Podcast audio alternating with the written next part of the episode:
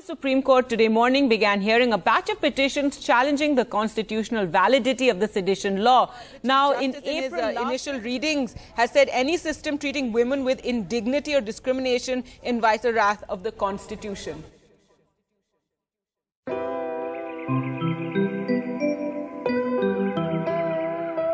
Hi, I'm Anandita and welcome to the Daksh Podcast. We constantly hear the term unconstitutionality of laws in the news. People challenge laws before court. That is, they question its validity. Recent examples include the Aadhaar Act, Section three seventy-seven of the Indian Penal Code, the Citizenship Amendment Act or C A A, the Prevention of Money Laundering Act, sedition law, and so on. We also hear the Supreme Court doing a number of things about these challenges.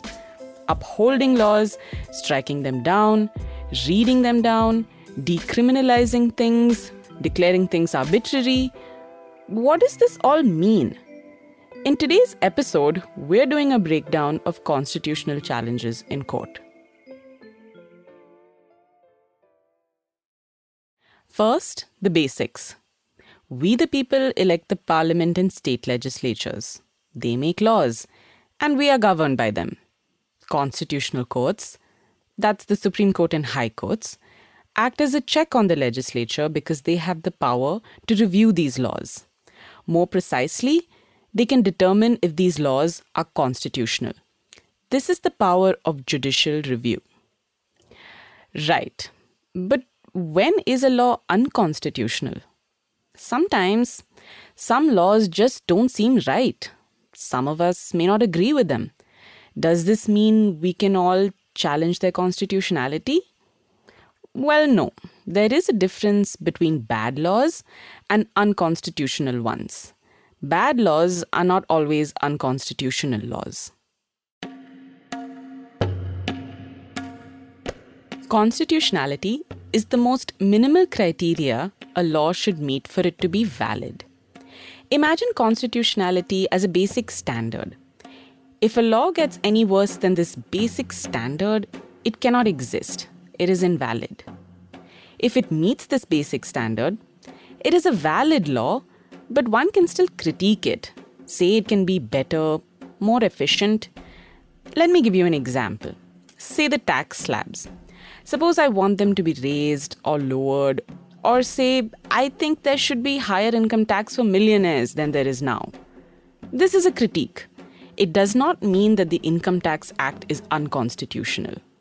So saying that a law is unconstitutional means that it does not even fulfill the basic criteria to exist, let alone be a good law. That being cleared, let's move on. What and where is this basic criteria that determines validity?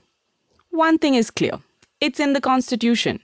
That's why it's called constitutional validity, right? Am I right or am I right or am I right? Mm, let's think about this.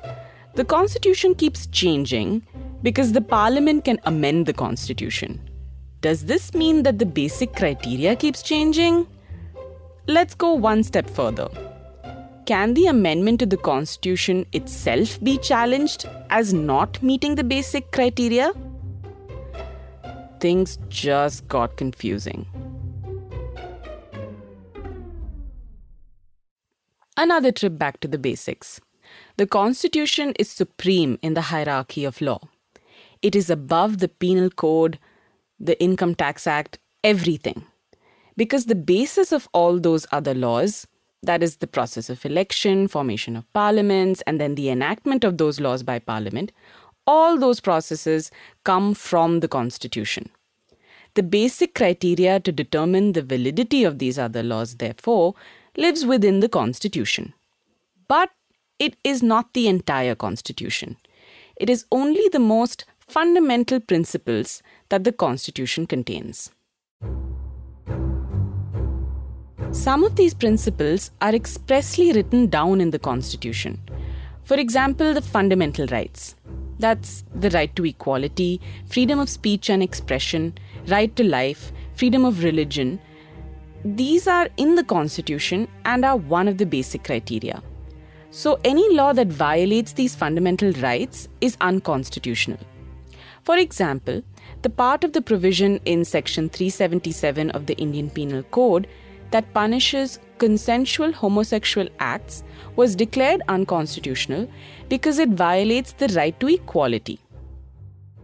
But remember, these are not always the exact words in the text, but the principle behind them.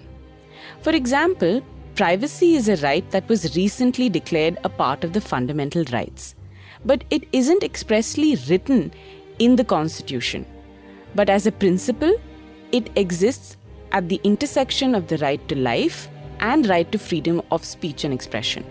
In fact, Section three seventy-seven was also a violation of the right to privacy, along with equality, so it was unconstitutional on both grounds.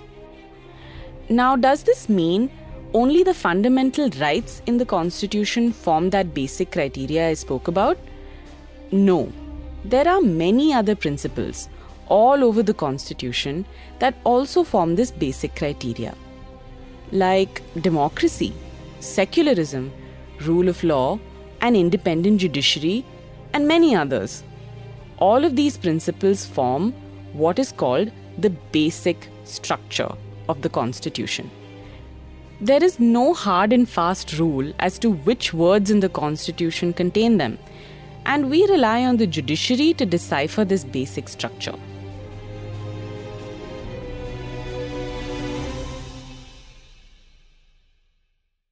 Let's take another example. Say the recent farm laws that attempted to open up the agricultural market. The farm laws were enacted by the parliament, but agriculture actually comes within the state government's realm of powers. So the argument was that the parliament has no jurisdiction to pass this law. Only state legislatures do. This is not an argument that relies on the fundamental rights. This actually relies on the seventh schedule and Article two forty-six of the Constitution. But before we get carried away with the exact articles, the basic structure this argument wants to highlight is federalism, a principle. Federalism means that state governments have separate and independent powers from the central government, and federalism is part of the basic structure of the Constitution. So the basic structure can come from any part of the Constitution. The Constitution may keep changing in text, but theoretically, its most cherished values, or as the court calls it, the basic structure, is eternal.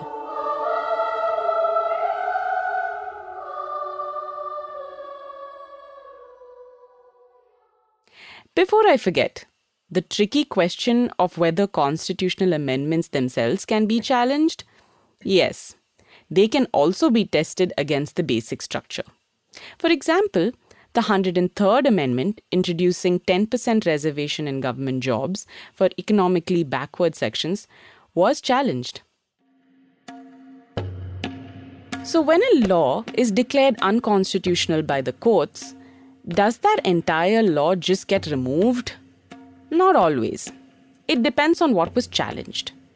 The lawyers bringing the case may have questioned many provisions, and out of those, the court can uphold some and strike down others. Sometimes, the court can declare only certain interpretations of a particular provision invalid. Let's go back to the Section three seventy-seven of the Indian Penal Code.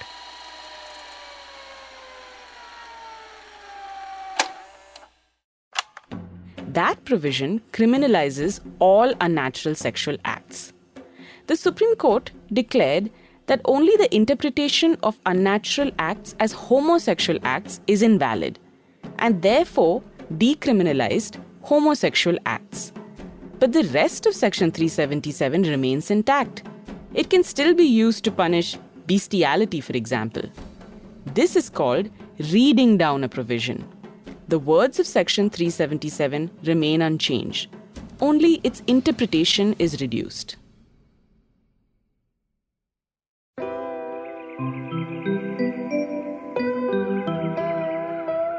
There is a lot more to this topic, like what laws can be challenged, And if only laws can be challenged or government actions as well.